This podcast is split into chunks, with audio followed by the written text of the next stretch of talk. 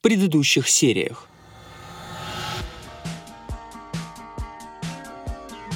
В Советском Союзе политический и культурный подъем.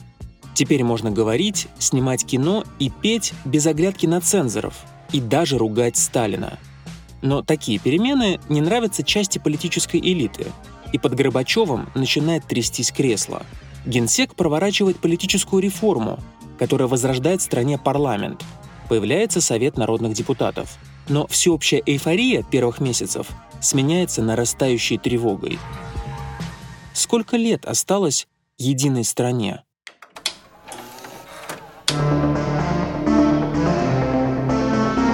Здравствуйте, в эфире Вести. СССР больше нет.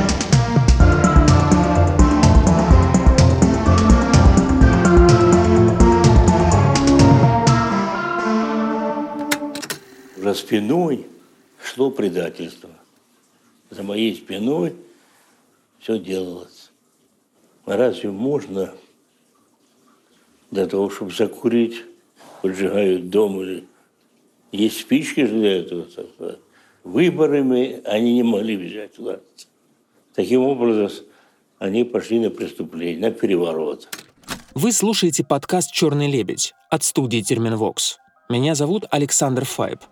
Эпизод, который вы сейчас услышите, больше похож не на выпуск подкаста, а на политический триллер.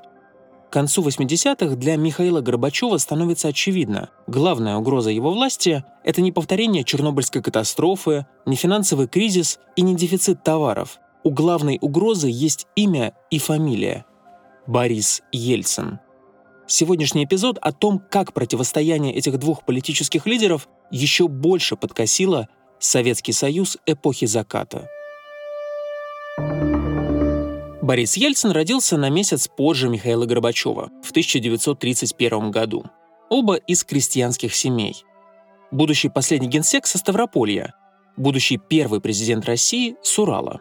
Обычные русские крестьянские судьбы первой половины 20 века. Коллективизация, репрессии, вынужденные переезды – Ельцины попали в Свердловск раскулаченными, а у Горбачева репрессировали двух дедов. Учились и окончили вузы тоже почти синхронно, в 55-м. Горбачев на юрфаке МГУ защищал диплом о преимуществах социализма перед капитализмом. Ельцин в Уральском политехе писал о строительстве угольных шахт. Партийная карьера у обоих похожа на уверенное номенклатурное восхождение – не вертикальная, как у предыдущего поколения, когда твоего предшественника репрессировали как японского и польского шпиона-троцкиста, а ты занимал его кабинет, квартиру и дачу, а постепенная, пост за постом. В партию Ельцин вступил на 9 лет позже Горбачева. Во время Пражской весны в 68-м он уже был руководителем отдела строительства Свердловского обкома КПСС. Как бы сейчас сказали, главный строитель Екатеринбурга и области – в 70-х Ельцин становится главой Свердловска. И тут они с Горбачевым коллеги. Тот уже несколько лет руководит Ставропольем. В общем, один возглавлял крупный аграрный регион, а другой — крупный промышленный. Ельцин и Горбачев были знакомы до перестройки и неплохо ладили. В начале 80-х от переезда в Москву Ельцин был все еще далек. Финальному карьерному взлету явно мешал характер Свердловского начальника, его ершистость и вспыльчивость. Сдержанный Горбачев тогда уже седьмой год работал в столице, секретарем ЦК. Горбачев отлично понимал, как работает кулуарная советская политика. Особенно виртуозно он умел обращаться с кадрами. Кого нужно, приближал, ненужных отдалял. Никто, даже Сталин так быстро не расправлялся со своими политическими конкурентами, как это сделал Горбачев, когда стал генсеком. Он умел располагать к себе людей, захватывать их внимание – подолгу говорил, увлекая за собой, и знал, где место компромиссам, а где приказам. И пока советская политика оставалась закрытой от публики, эти его качества никогда его не подводили. Огромную роль в жизни Горбачева играла его супруга Раиса. У них схожий бэкграунд и много общих интересов. Оба выпускники МГУ. Ближнему кругу генсека всегда приходилось иметь в виду фактор Раисы Максимовны. Позже ее влияние на политику мужа будет даже преувеличено и начнет многих раздражать. Но в начале 80-х, как бы сейчас сказали, soft skills Горбачева разгоняют его карьерный трек. Говорит историк Александр Шубин. Он обладал потрясающим личным обаянием при вот личном общении. И с этим связаны его успехи, и его такая политическая трагедия, потому что в кабинетных играх его было очень трудно переиграть, он тебя обволакивает, ты с ним общаешься, и кажется, что вот он прям живет твоими проблемами. Но я заметил такую вещь, которую многие отрицают, что она имела место. Как только он от меня отвернулся и переключился на другого человека, я увидел некое вот абсолютное равнодушие в глазах. Он закрыл такую тему, как я, и перешел к следующей теме. И вот эта двойственность, она была и силой, и слабостью. В 85-м Егор Легачев, секретарь ЦК и такой партийный HR при Андропове, посещает Свердловск с инспекцией. Под впечатлением от управленческих качеств Ельцина он везет его в Москву и назначает в отдел строительства ЦК КПСС. Но для Ельцина это не повышение, а пощечина. Это я, конечно, воспринял как понижение. Из Свердловской области первые секретари уходили секретарями ЦК. Кириленко, Рябов. Привыкнув такой самостоятельности и вдруг идти, так сказать, в аппарат – это не по мне. Хотя его знакомый, глава Уралмаша Николай Рыжков, уже глава правительства, Ельцина это впечатляет мало. Но Легачев прибегает к своему излюбленному приему — давление на верность партии. Сопротивлялся, сопротивлялся, а он все давит, он уже давит. Давит и давит. Дисциплина, дисциплина. Что я скажу, так сказать, секретариату и политбюро? В конце концов, я и согласился. Ельцину везет он оказывается в Москве в период очередной зачистки партии. Горбачев выносит из политбюро старых управленцев. Должности лишается брежневский глава Ленинграда Романов. За ним московский начальник Гришин. К столичным руководителям у нового генсека личные счеты. Оба в 85-м были его конкурентами за высший пост в государстве. Горбачеву надо срочно рассаживать новую партийную элиту по солидным должностям. И вот спустя всего три месяца в столице Ельцин становится секретарем Московского горкома партии, то есть мэром Москвы. Эта должность куда лучше соответствует его амбициям. А Горбачев с Легачевым уверены, что новый московский начальник будет по гроб жизни обязанным своим карьерным взлетом. В новой должности Ельцин сходу начинает вести себя вызывающе. За ним закрепляется репутация противника старой номенклатуры. Послушайте фрагмент интервью Ельцина во время конференции комсомола в 86-м, когда он еще был кандидатом в политбюро. Как проходит сейчас э, перестройка в комсомоле и что ей мешает? Если смотреть по газете «Московский автозаводец», скажем, за 26 ноября, mm. то вроде здорово все идет. По каждому пункту все хорошо, все идет перестройка. Если смотреть, скажем, по статье довольно интересной в «Комсомольской правде» за 25 ноября, читали, наверное, то уже вызывает сомнения.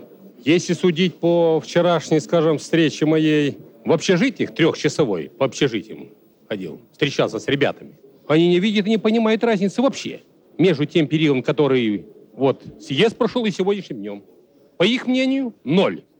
Никакого движения. Я считаю, настолько комсомол оброс бюрократическим мохом, паутиной, штампованные фразы, прочее-прочее, инструкции, бумаги – Поначалу его критику воспринимают тепло. Ельцин обрушивается с нападками на прежнее руководство в городской администрации. Горбачев сдержанно благодарит. После доклада он мне сказал, подул свежий, сильный ветер. Он так разговаривал? Да. Но без ободряющей улыбки. Сказал довольно, довольно сухо.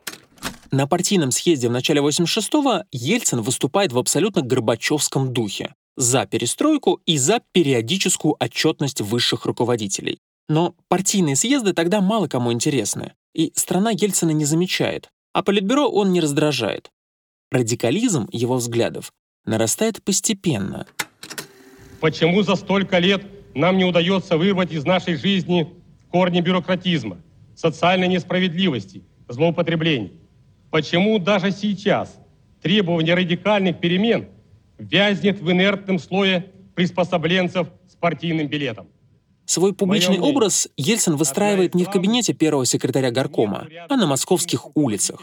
Свои хождения в народ он начал еще в Свердловске. Любимый прием — демонстративно проехаться в общественном транспорте. Иногда под камеры, иногда без, говорит народный депутат Сергей Станкевич. На окраину Москвы приезжал, он вместе с людьми, встающими рано на работу, это 6 утра, он с ними садился в автобус, он ехал с двумя пересадками, он вместе с ними ехал в этих автобусах, его в лицо еще не узнавали, и он как бы там слушал, впитывал, общался. А еще лучше он любил, знаете, какие э, ситуации? Он вызывал к себе торговых начальников и говорил, значит, вот в этот магазин завезите продукты завезите. Они туда завозили, а он на следующее утро приезжал, а там ничего нет на прилавке. И вот он требовал, вот, я же точно знаю, что вам тут все предоставили. В общем, такие показательные, э, сугубо популистские, конечно, вылазки он делал. По приезде в Москву Ельцин поселяется у Белорусского вокзала, а не в Кунцеве, как было принято у больших партийных начальников. В личной жизни все тоже скромно. Обе дочки в университете, причем одна продолжает учиться в Свердловске, несмотря на повышение отца – Жена, Наина, редко появляется на публике и занимается домашним хозяйством. То ли дело первая леди Раиса Максимовна, что не поездка, особенно заграничная, то новое, броское и очень стильное платье. Некоторые советские телезрительницы, которые наблюдают это с телеэкранов, не могут себе позволить даже одну пару приличных туфель. Стиль Ельцина – прямолинейный и местами грубый. Это не напускное, а естественное поведение, вспоминает писатель Рой Медведев. Первая моя встреча, он был тогда еще не президентом, он был только кандидатом на выборах в Верховный Совет. Он пригласил сам меня и сказал мне примерно следующее. Рой Александрович, говорят, вы очень хороший и знающий историк. Я вам честно признаюсь, Ельцин был в этом отношении человеком другим совершенно, чем Горбачев. Я вам честно признаюсь, я 10 лет работал секретарем Свердловского обкома партии, но я совершенно не знаю, кто такой Свердлов. Не могли бы вы мне рассказать, что за человек Свердлов? И я 40 минут говорил Ельцину о Свердлове. Это стиль. Горбачев говорил сам, а мне не давал слова. А Ельцин, наоборот, мне дал любое слово, но не вмешивался, и беседы не было. В Москве ельцинские политические шоу выходят на новый уровень. К поездкам на трамвае и рейдам по магазинам добавляется жесткий отбор кадров. Как и Горбачев, Ельцин зачищает брежневскую номенклатуру. На выход просят 90% ключевых чиновников городской администрации. Главе Моссовета с 23-летним стажем Ельцин дает на сбор вещей полтора дня. Глава Москвы подхватывает риторику Горбачева и усиливает ее в разы. От Ельцина звучит критика и в адрес союзной номенклатуры. Как так? Чиновники, мол, отовариваются в спецраспределителях, жируют на правительственных дачах, разъезжают на лимузинах с личными водителями. Агрессивный пиар приносит свои плоды. Ельцина узнают и в столице, и за ее пределами. У него уже берут интервью иностранные журналисты. На Западе его воспринимают как яркого представителя нового типа советского политика и внимательно присматриваются. И тут Горбачев впервые начинает ревновать к медийности своего протеже и велит газете «Правда», тогда еще главной газете Союза, поменьше писать о Ельцине. При этом Ельцин явно недоволен темпами карьерного роста. Он ожидал, что как фактически глава столицы удостоится права голоса в Политбюро, но он лишь кандидат – Предшественники-то его в свое время быстро прорвались в политбюро, и он срывается на своего покровителя Егора Легачева. Ему не нравится, как тот ведет заседание секретариата. Гельсину вообще многое не нравится в высшем руководстве, и он не боится об этом говорить. Но на Горбачева пока не нападает. Наоборот, старается ему угодить. В Политбюро замечают, что конструктивная критика Ельцина перерастает в деструктивную – на партийных заседаниях Ельцин ведет себя вызывающе. Если не говорит, то демонстративно молчит. Работает при этом до изнеможения. В мемуарах он признавался. С 7 утра до 12, а то и до часу, до двух ночи. И полностью рабочая суббота. Помню, ночью я приезжал домой, охранник открывал дверь Зила, а сил вылезти из машины не было. И так сидел минут 5-10, приходя в себя.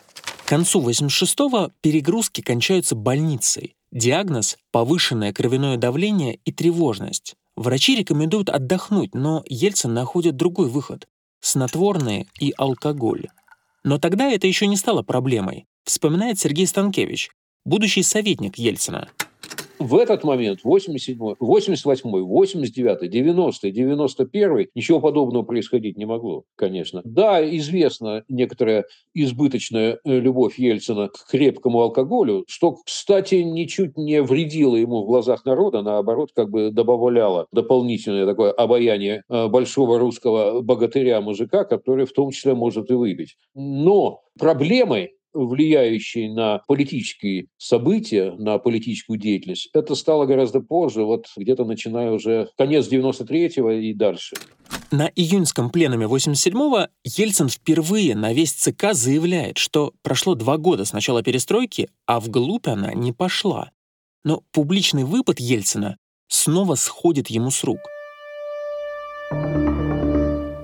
Для всех слоев советского общества разлом реальности, который случился в такой короткий, спрессованный момент времени, превратился в коллективную травму. И такое противостояние Ельцина и Горбачева подливает масло в огонь. Непонятно за кого болеть. Вроде только недавно появился новый, близкий к народу генсек, а теперь на горизонте другой лидер – Ельцин. И хоть разница в возрасте минимальная, Ельцин на фоне Горбачева выглядит гораздо бодрее – Параллельно с этим кризис идеологии, снижение роли партии и в итоге в обществе вакуум, а политическая система трещит по швам. СССР для многих был очень понятным государством. Раньше ты ощущал стабильность, а сейчас страх и неопределенность. Такие масштабные политические события каждый переживает по-разному. Кто-то ведет дневник чувств, кто-то активно участвует в общественной жизни, кто-то впадает в апатию или игнорирует политику вообще. Себя бы прокормить для начала. В СССР психотерапия была редким явлением, но сейчас за помощью можно обратиться в Ясно. Первый и самый большой в России сервис онлайн-психотерапии. В Ясно очень тщательный отбор психологов, средний опыт консультирования 7 лет. У всех кандидатов проверяют профильные дипломы, стаж, рекомендации от опытных коллег, которые регулярно проводят супервизии для специалистов Ясно. Если вы чувствуете бессилие, непонимание или другие переживания от того, что происходит вокруг вас, важно вовремя обратиться за помощью и поддержкой. Тем более, что на сервисе Ясно специальный алгоритм подбирает психолога с учетом именно вашего запроса. Когда я впервые обратился к терапевту 5 лет назад, такого сервиса не было, и я долго искал специалиста по рекомендациям. Благодаря Ясно этот процесс теперь занимает сильно меньше времени, что не может не радовать. В описании выпуска мы оставили промокод Black Swan. Пишется слитно и по-английски, со скидкой 20% на первую сессию. А сейчас возвращаемся к личной драме Горбачева и Ельцина. В сентябре в контратаку на московского начальника идет человек, который выдвинул его на этот пост – Егор Легачев. Он отсчитывает Ельцина за потворство уличным демонстрантам. Ельцин без согласования с Кремлем разрешил крымским татарам митинг в Измайловском парке – Лигачев уже начинает понимать, что совершил кадровую ошибку, и ему важно ее загладить. В Политбюро к Ельцину относится подчеркнуто свысока, и он не выдерживает давления и пишет лично Горбачеву, жалуясь на травлю. Он пишет, что понимает, другим начальникам он неудобен, а про своих противников ЦК Ельцин говорит откровенно. «Они удобны, и прошу извинить, Михаил Сергеевич, но мне кажется, они становятся удобны и вам. Ельцин завершает письмо почти ультиматумом. Просит освободить его от всех должностей. Горбачев принимает письмо всерьез и тут же звонит Ельцину. Помощник генсека Черняев вспоминал, что Ельцина пришлось уговаривать. Подожди, Борис, не кипятись. Мы все уладим. Но тут одно наложилось на другое, и произошло событие, которое стоило Ельцину не только карьеры, но чуть не стоило жизни. На носу 70-летие Октябрьской революции, и Горбачев готовит важное выступление. Оно посвящено переоценке советской истории и особенно роли Сталина. Демарш Ельцина тут совсем не к месту, и Горбачев предлагает решить конфликтную ситуацию уже после праздников. Но Ельцин неверно понимает генсека и ждет продолжения разговора. Продолжение так и не случилось, и он идет на Октябрьский пленум ЦК, где собрались члены Центрального комитета все руководство страны.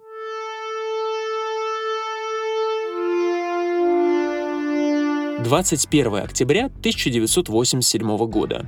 До распада СССР остается 1527 дней. Свердловский зал Кремля. Горбачев презентует проект своего доклада на юбилей Великого Октября. Обычная партийная рутина. Участникам выдали текст заранее, так что устных выступлений не планируется. Секретарь ЦК Легачев буднично обращается к залу. Товарищи, таким образом доклад окончен. Возможно, у кого-нибудь будут вопросы. Пожалуйста. И тут Ельцин поднимает руку, но сразу ее опускает. Это замечает Горбачев. Если вопросов нет, то нам надо посоветоваться. Вот Если нет... Ельцин вопрос. Пожалуйста. Легачев еще раз пытается закрыть дискуссию. Э, Тогда давайте, значит, посоветуемся. Есть нам необходимость открывать прения? Ельцин внезапно подскакивает, но снова садится на место. Горбачев, наконец, берет инициативу на себя. Товарищ Ельцин хочет выступить. Легачев приглашает Ельцина высказаться. Тот медленно встает из своего кресла и направляется к трибуне. Видно, что сильно волнуется и поначалу просто молчит. Первые фразы даются ему с большим трудом. Доклады и сегодняшние, и на 70-летие проекты докладов обсуждались на Политбюро. Но Ельцин быстро ловит волну. Тем не менее, я хотел бы высказать ряд вопросов, которые у меня лично накопились за это некоторое время работы в составе Политбюро. Речь снова идет о ненавистном Легачеве. Его принципы работы никуда не годятся. Я должен сказать, что после этого, хотя и прошло пять месяцев, ничего не изменилось с точки зрения стиля работы секретариата Центрального комитета партии, стиля работы товарища Легачева. Нападки на Легачева хоть и дерзкие, но привычные. А потом Ельцин переходит на Горбачева. Он не называет имен и регалий, но все все понимают. Все обещания перестройки – пустозвонство. За два года не достигли почти ничего. То, что было сказано на съезде в отношении перестройки за 2-3 года, два года прошло или почти проходит, сейчас снова указывается на то, что опять 2-3 года. Это очень дезориентирует людей, дезориентирует партию, дезориентирует все массы. Ельцин говорит, что начался упадок в настроении людей. Он даже заикается про зарождение культа личности. У нас нет еще в составе Политбюро такой обстановки. Но некоторое время обозначилось определенный рост, я бы сказал, словословие с некоторых, от некоторых членов Политбюро, от некоторых постоянных членов Политбюро в адрес генерального секретаря. Это не демократично и вообще как при Брежневе. Длится этот демарш 12 минут. В конце Ельцин повторяет то, что недавно писал Горбачеву. Видимо, у меня не получается в работе в составе Политбюро. По разным причинам. Видимо, и опыт, и другие, может быть, и отсутствие некоторой поддержки со стороны особенно товарища Легачева, я подчеркнул, привели меня к мысли, что я перед вами, так сказать, должен поставить вопрос об освобождении меня от должности, обязанностей кандидата члены Политбюро. Ельцин сходит с трибуны, и в Свердловском зале Кремля воцаряется тишина. Ее нарушает сам Горбачев. Ему больше всего не понравилось предложение Ельцина, чтобы московский горком решал его судьбу. Ельцин вскакивает и пытается протестовать. Генсек призывает «садись, садись», мало того, что на «ты», так еще и в повелительном наклонении. После того, как Горбачев призывает обменяться мнениями, начинается сущий кошмар. Очевидцы потом будут вспоминать это как порку, избиение и пятичасовую критическую вакханалию. Сам Ельцин вспоминал события на пленуме так. Конечно, он знал, с кем я близок и кто наиболее ранимо, как человек, против меня выступивший, может на меня повлиять наиболее болезненно. Но я, конечно, такому групповому предательству я не был готов, не ожидал. Тем более это в жизни первый раз я такое получил по полной программе. Обсуждение шло не один час. Один за одним, один за одним. Все одно и то же. Громят его все, некоторые подолгу. Друг за другом выступает 26 участников пленума. Ельцину стало нравиться, что его начали цитировать за границей всякие радиоголоса. Товарищ Ельцин в Москве в городской организации себя не нашел. Торговлю, снабжение запустил, да и другие дела тоже. И заигрывание у него с народом явно. Есть такой налет. Ельцин нанес ущерб делу. Для Ельцина Предвижу Америка, реакцию позиция на Ельцина. Ельцина Позиция человека Ценность пасущего. декорации. Хочет Оправдания его выступлению нет. Твое выступление, Борис Николаевич, кому на пользу? Сегодня ты допустил большую ошибку. Ельцин слушает все это в оцепенении. Под конец суда обвиняемому дают последнее слово. Ельцин мямлет, что подвел ЦК и что все это было ошибкой. Вопрос закрыт.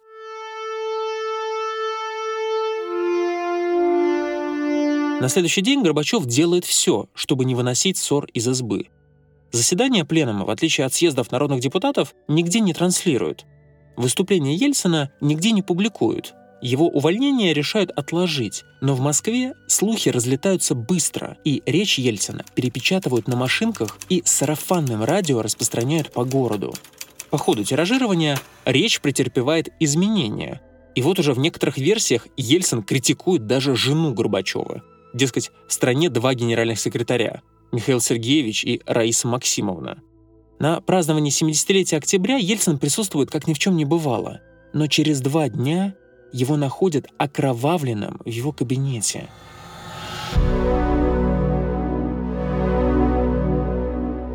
Потом выяснится, что он распорол себе грудь и живот канцелярскими ножницами. Версий произошедшего множество. Ельцин в больнице, но раны незначительные.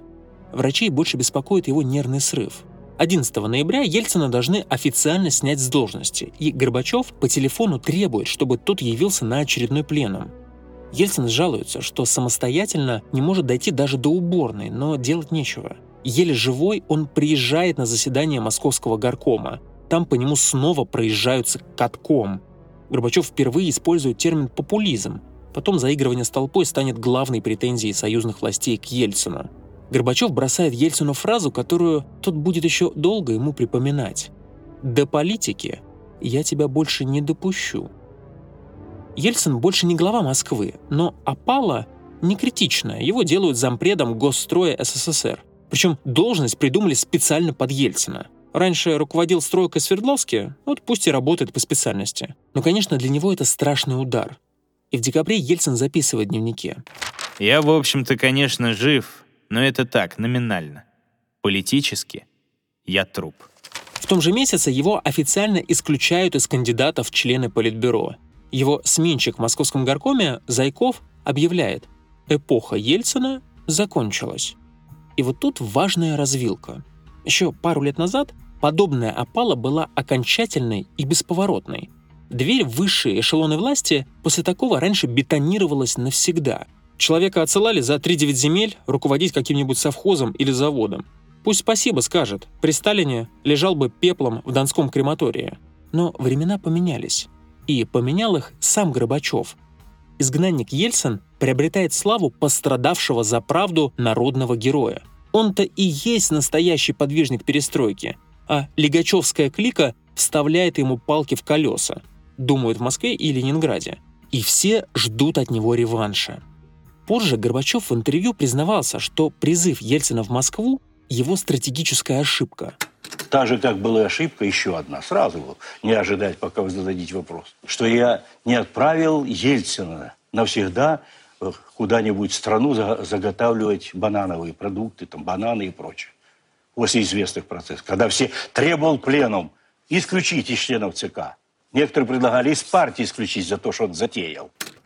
Роман с московской номенклатурой не получился, и в 88-м Ельцин снова идет в народ. Он сближается с общественниками из Московского народного фронта, лидер которого уже знакомый нам Сергей Станкевич. Его первые впечатления от знакомства с Ельцином. Ельцин быстро очень схватывал для себя новый круг идей и новую информацию. Вот он очень хорошо впитывал в себя. Видно было, что он многого не читал, многого не изучал в свое время, потому что была сугубо такая партийная у него. Сначала рабочая, строительная, а потом партийная карьера, которая не предполагала глубокого гуманитарного образования, какого-то знакомства с историей общественной мысли там и прочим. Но он впитывал и схватывал эти новые идеи вот буквально из этого живого общения. В апреле в интервью журналисту BBC Ельцин говорит, если еще через три года не наступит серьезных перемен, то вера будет у людей в перестройку падать. Это предсказание сбудется в точности. С одним уточнением. Исчезнет не только вера в перестройку, но и целая страна. Весной 88-го это невозможно себе представить. Через несколько месяцев откроется партконференция, о которой мы говорили в прошлом выпуске. И на нее у Горбачева большие планы. Удивительно, но Ельцин все еще член ЦК. Но быть просто слушателем на партконференции он не хочет. Ельцин считает, что обязан там выступить и, цитата, «объяснить людям, что же произошло на Октябрьском пленуме». Несмотря на все препоны, Ельцина чудом избирают в делегацию от Карелии. Выступление на партконференции он слушает с дальнего балкона. Горбачева оттуда почти не видно. В последний день конференции Ельцин спускается с балкона и с поднятым над головой красным делегатским мандатом проходит вдоль рядов прямо к трибуне. Все это время Ельцин смотрит Горбачеву прямо в глаза. Дойдя до президиума, он просит слова у председателя Горбачева. Тот отказывает и требует сесть в первый ряд. Затем Ельцина просят выйти сотрудники конференции, но он задерживается в дверях, где ему сообщают. Слово все-таки дадут, но надо вернуться к карельской делегации. Ельцин протестует, и назло усаживается в первый ряд, прямо перед Горбачевым. И, наконец, его пускают на трибуну. Его речь в три раза длиннее той, что была на пленуме. Он набирается сил и бьет еще сильнее, чем на заседании, после которого его нашли в крови. И как результат перестройки за три года не решили каких-то ощутимых реальных проблем для людей. Снова апелляция к народу. Снова камни в партийный огород. И снова, как и в 87-м, на Ельцина спускают всех собак. Егор Легачев не стесняется в выражениях. Уважаемые товарищи, нельзя молчать, потому что коммунист Ельцин встал на неправильный путь. Оказалось, что человек обладает не созидательной, а разрушительной силой. Его оценка процесса перестройки, подходы и методы работы признаны в партии несостоятельными и ошибочными. Есть его выступление разумные предложения. Но в целом оно свидетельствует о том, что ты, Борис, не сделал правильных политических выводов. Последняя фраза Легачева в историю войдет в упрощенной форме. «Борис, ты не прав». Горбачев опасался, что Ельцин ударит ему под дых и прямо с трибуны начнет критиковать Раису Максимовну, прямо как в фейковой версии сенсационного выступления на пленуме. Ельцин, впрочем, и слова про первую леди не сказал, но досталось ему и без этого. Ельцин постепенно зализывает раны, понимая, что его карьера в партийном аппарате может и закончена, но от этого политические перспективы меньше не становятся. Спустя несколько месяцев Ельцин начинает говорить не только о вопросах номенклатуры, но и о вопросе национальном. Вся страна смотрит на Закавказье, там вспыхнул кровавый карабахский конфликт. И на Прибалтийские республики, которые к осени 88-го уже в шаге от объявления суверенитета – Ельцин начинает разыгрывать национальную карту в пределах своей республики, точнее в Москве. Оказывается, его предшественник на посту партийного мэра, Гришин, был слишком щедр, и московский бюджет разбазаривал на подарки регионам. Ельцин теперь настаивает на компенсации и требует, пусть каждая республика в Москве построит что-то существенное. Универсам, универмаг, народный дом. Невиданный ранее демарш. Москва и Россия объявляются донорами для остальных республик Союза. Чем ближе Ельцин будет подбираться к Кремлю, тем больше его будет захватывать эта тема. Горбачевская политическая реформа этому только поспособствует. Выборы в новый парламент, съезд народных депутатов, назначены на весну 89-го. Ельцин сомневается, но на выборы идет. Без особого труда я принял все-таки решение, что мне из роли изгоя надо уходить. Каким-то другим легитимным путем мне реабилитироваться трудно, а на выборах, хотя и я считал маловероятно, и тем не менее все-таки возможно. По всей Москве появляются ельцинские плакаты. Сам он носится по городу и посещает народные сходы. Под конец кампании он же собирает целые парки и стадионы единомышленников. Лозунги «Борис, Борис» и «Руки прочь от Ельцина» повторяют сотни тысяч москвичей. Хотя Ельцин избирается в столице, агитация у него по всей российской части Союза. Он разъезжает по встречам со сторонниками в регионах, и там снова много говорит о новостной повестке. В Пермской области Ельцин обвиняет власть в том, что прошляпили национальный вопрос, а рецепт для него очевиден — больше прав предприятию, району, городам и областям. Война с Горбачевым на паузе. Оба временно готовы на компромиссы. Начинается сближение. Весной 89-го Ельцин записывает. «Я буду драться за Горбачева. Именно за него, своего вечного оппонента, любителя полушагов и полумер. Он единственный человек, который может удержать партию от окончательного развала». В мае Горбачев предлагает Ельцину министерский портфель и даже думает назначить его премьер-министром РСФСР, то есть России. Ельцин от такой чести отказывается. И вскоре личные обиды заиграют новыми красками. На выборах народных депутатов Ельцин громит своих оппонентов, набирает 89% голосов. Его поддержали 5 миллионов 117 тысяч человек – он самый популярный московский политик. Съезд народных депутатов дарит Ельцину всесоюзную славу и почетное место среди видных советских демократов. Вместе они организуют на съезде межрегиональную депутатскую группу, и Ельцин претендует на первые роли. Горбачев на это смотрит спокойно. Ему кажется, что непомерные амбиции и эгоизм помешают Ельцину возглавить демократическое движение. Но генсек ошибается в расчетах. Ельцин забирает свое, как обычно, на улице, на многочисленных митингах и демонстрациях. Два года назад Горбачев был прав, когда назвал Ельцина популистом. Но тогда еще не было понятно, насколько он одаренный популист. Ельцин выглядит защитником всех, кто разочаровался в Горбачеве. За месяц до открытия съезда в Тбилиси армия разгромила антисоветскую демонстрацию. Ельцин заявляет, что это центральные власти довели людей, потому что игнорировали интересы других народов, и посещает Тбилиси лично. Это вызов Горбачеву.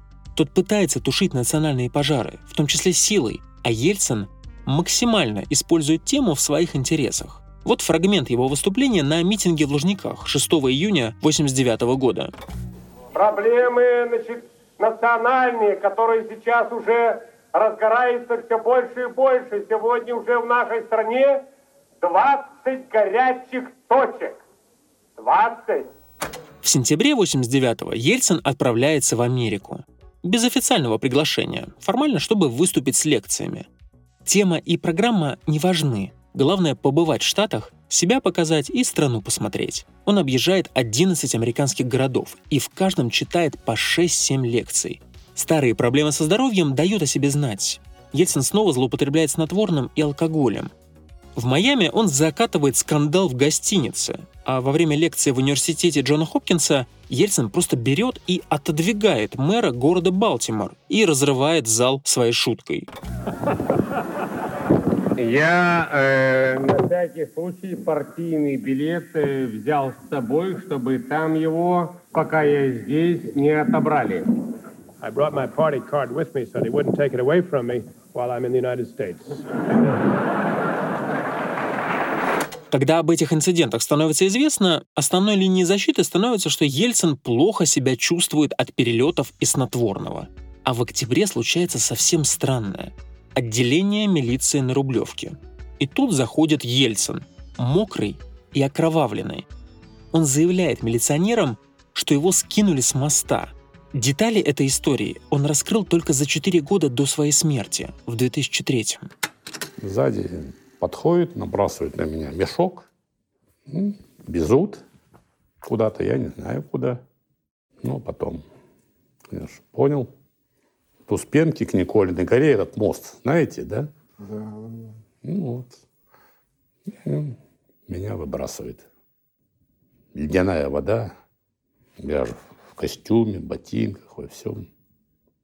Ну, я опустился на дно, сумел сбросить ботинки, сумел стащить мешок.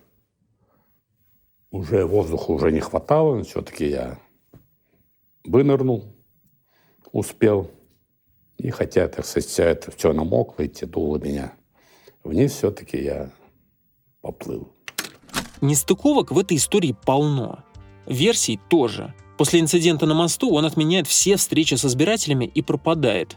Противники Ельцина понесут в народ. Напился и упал с моста в Москва-реку. Кажется, что для Горбачева 89-й заканчивается на позитивной ноте. Угроза Ельцина присутствует, но тот ведет себя странно. Вечно попадает в какие-то истории и реального влияния на политику не оказывает. Но тучи сгущаются над Старой площадью. Центральный комитет КПСС от демократизации ничего не выиграл, зато много потерял. Власть ускользает из рук партийной элиты. И вот какое дело.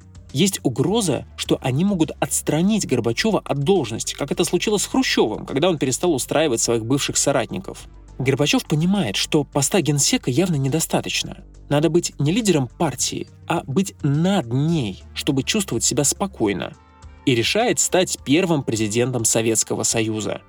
Учредить должность президента предлагал еще Андрей Сахаров, но тогда этот шаг казался слишком радикальным. Теперь логичным кажется послушаться Сахарова и в другом – отменить шестую статью, лишив партию законного права управлять страной. Демократы из ближнего круга Горбачева, Яковлев и Черняев рекомендуют не останавливаться и на этом, и уйти с должности генсека. Это, по мысли советников, спасет его репутацию.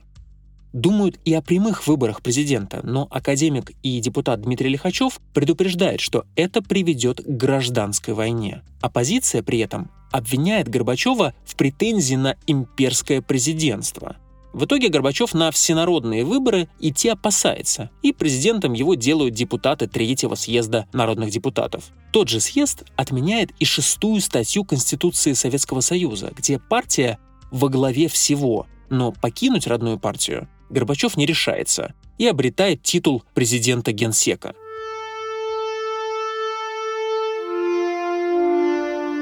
Тем временем союзная власть дает пример всем остальным. Ход за Ельцином, и он решает провернуть то же самое, что сделал Горбачев на уровне Союза, только внутри России. На повестке дня у Российского съезда народных депутатов, куда предусмотрительно избирается Ельцин, суверенитет, то есть самостоятельность республик внутри Союза. Реальная самостоятельность, а не как все 70 лет до этого. О приоритете республиканских законов над союзными уже объявили прибалтийские республики. Ельцин строит вокруг темы суверенитета России всю свою агитацию. На съезде он противопоставляет интересы России интересам СССР. Многолетняя имперская политика Центра привела к неопределенности нынешнего положения союзных республик. Нельзя мириться с тем положением, когда по производительности труда республика находится на первом месте в стране, а по удельному весу расходов на социальные нужды — на последнем, пятнадцатом. В отчаянной попытке остановить расползание государства Горбачев заявляется на заседание и прямо призывает не голосовать за Бориса Ельцина. Он в грубой форме обличает ельцинский популизм, как будто это очередное заседание Политбюро. Президент Генсек обвиняет демократов в том, что те хотят развалить Союз под знаменем восстановления суверенитета России. А чтобы умаслить консерваторов, добавляет, что все происходящее противоречит социалистическому выбору 1917 года. Но апелляция к Ленину уже не работает. А между тем, травля Ельцина вызывает только гнев российских депутатов. И в мае его избирают председателем Верховного Совета России – в той конфигурации власти де-факто главой России. Дело остается за малым – протащить декларацию о суверенитете, что и происходит 12 июня 1990 года. За 907 депутатов, против только 13. Праздник, который сегодня в России отмечают 12 июня, официально называется День России, но иногда его называют на американский лад Днем независимости. И это не так далеко от правды. Ельцинская декларация не только дала старт новой российской государственности, но и поставила ребром вопрос о существовании самого СССР. Но Горбачев все еще не считает Ельцина равным. Он не слушает советов и раз за разом проигрывает. Первый мэр Москвы, Гавриил Попов, признал очевидное. Я считаю, что Горбачев лично сыграл выдающуюся роль в э, крахе эксперимента с утверждением государственного социализма. По существу они сделали два дела. Горбачев подпилил дерево, а Ельцин своей мужицкой силой на него навалился и опрокинул. В июле 90 -го года открывается 28-й съезд КПСС. И поначалу даже кажется, что лидеры СССР и России снова сходятся. Ельцин выступает в поддержку политических реформ. Горбачев признается, что позиция Ельцина ему близка. Но Ельцин снова на два шага радикальнее коллег. Он делает то, на что Горбачев не решится до самого конца, выходит из коммунистической партии. Как глава высшей законодательной власти республики, я должен подчиняться воле народа и его полномочных представителей. Поэтому я в соответствии со своими обязательствами, данными в предвыборный период, заявляю о своем выходе из КПСС, чтобы иметь большую возможность эффективно влиять на деятельность Советов, готов сотрудничать со всеми партиями и общественно-политическими организациями республики.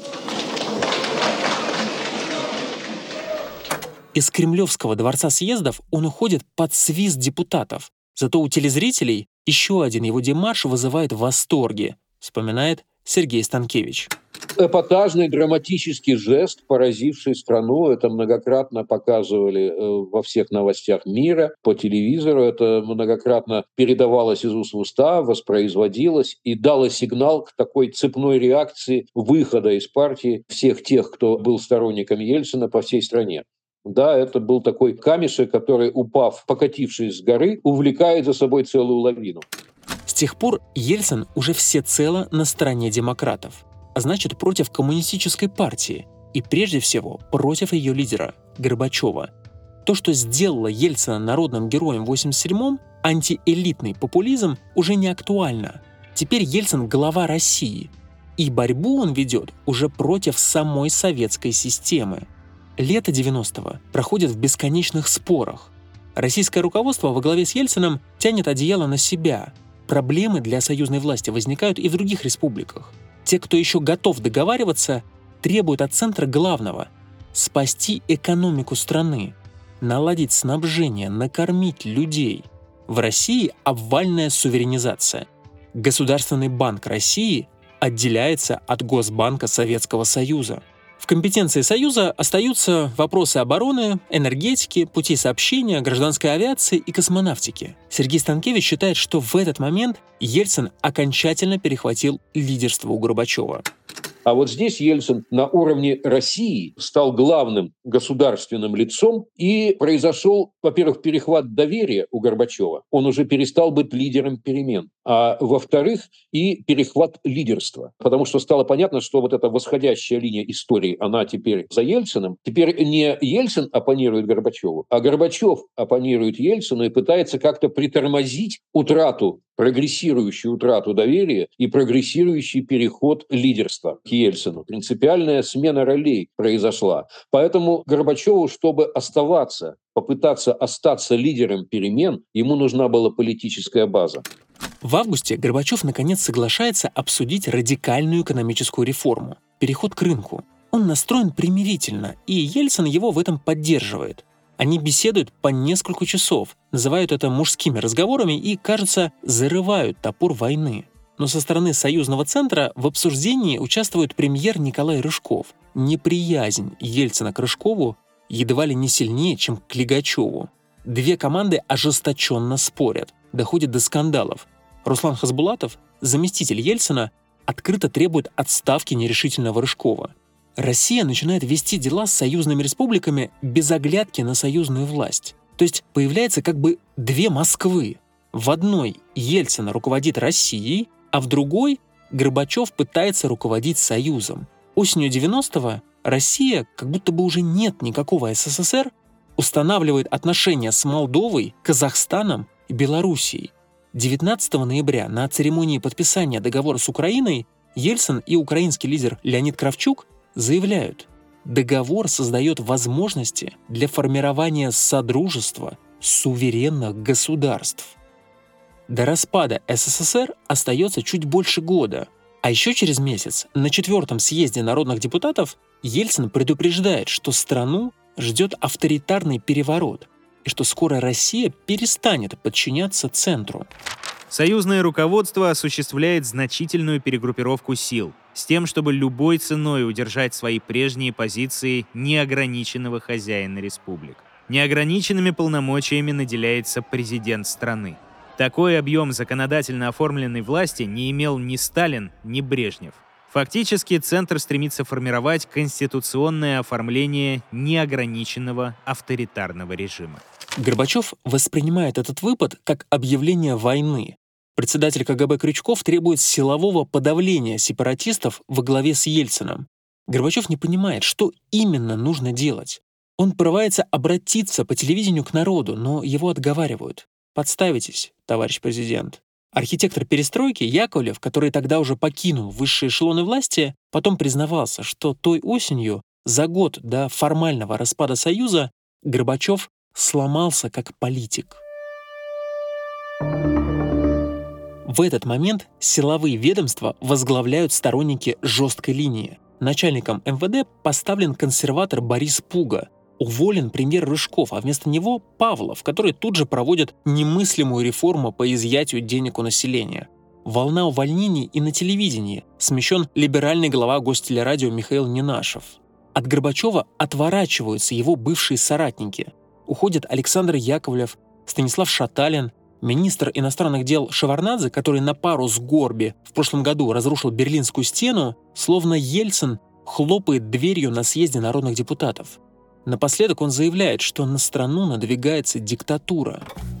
Реформаторы ушли кусты. Наступает диктатура, заявляю со всей ответственностью. Никто не знает, какая это будет диктатура и кто придет. Что за диктатор и какие будут порядки.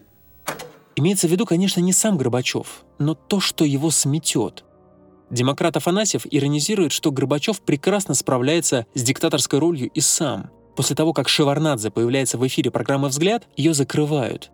В следующий раз она выйдет в эфир уже в «Новой России». Затем от вольнодумцев зачищают и другие телепередачи. В тюрьмы снова начинают сажать диссидентов, теперь по статье об оскорблении президента. Главная опора перестройки, интеллигенция, уходит в оппозицию. Начинается бойкот центрального телевидения – Эльдар Рязанов запрещает крутить свои фильмы по первой программе. Многие из бывших сторонников Горбачева требуют его отставки. С началом 91-го все становится только хуже. Бурление в России не сравнится с тем, что происходит в других республиках, и особенно на периферии Союза. Национальные движения перерастут дискуссии о суверенитете, деньгах и власти. И республики начнут отделяться не на словах, а на деле.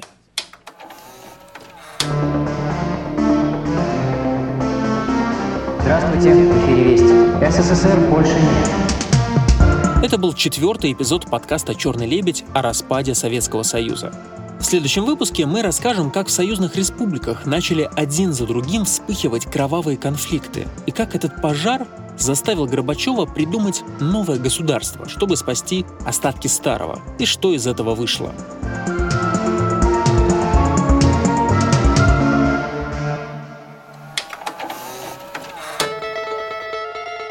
Над этим выпуском подкаста работали ведущий и автор сценария Александр Файб, соавтор сценария и фактчекер Евгений Каланский, продюсер Глеб Фатеев, сопродюсер Лиза Лобанова, research Алена Филькина, звукорежиссер Тимофей Сулимов, композитор Максим Макаркин, дизайнер Лиза Семенова. Благодарим за помощь в создании подкаста Марию Погребняк, Дмитрия Лебедева и всю подкаст-студию Терменвокс. В этом выпуске были использованы фрагменты передач из архивов Гостелерадиофонда и видеомемуаров Бориса Ельцина на YouTube-канале президентского центра Бориса Ельцина, фрагмент песни «Кто здесь» группы «Петля Нестерова», а также фрагменты музыкального сета «Электролиберте».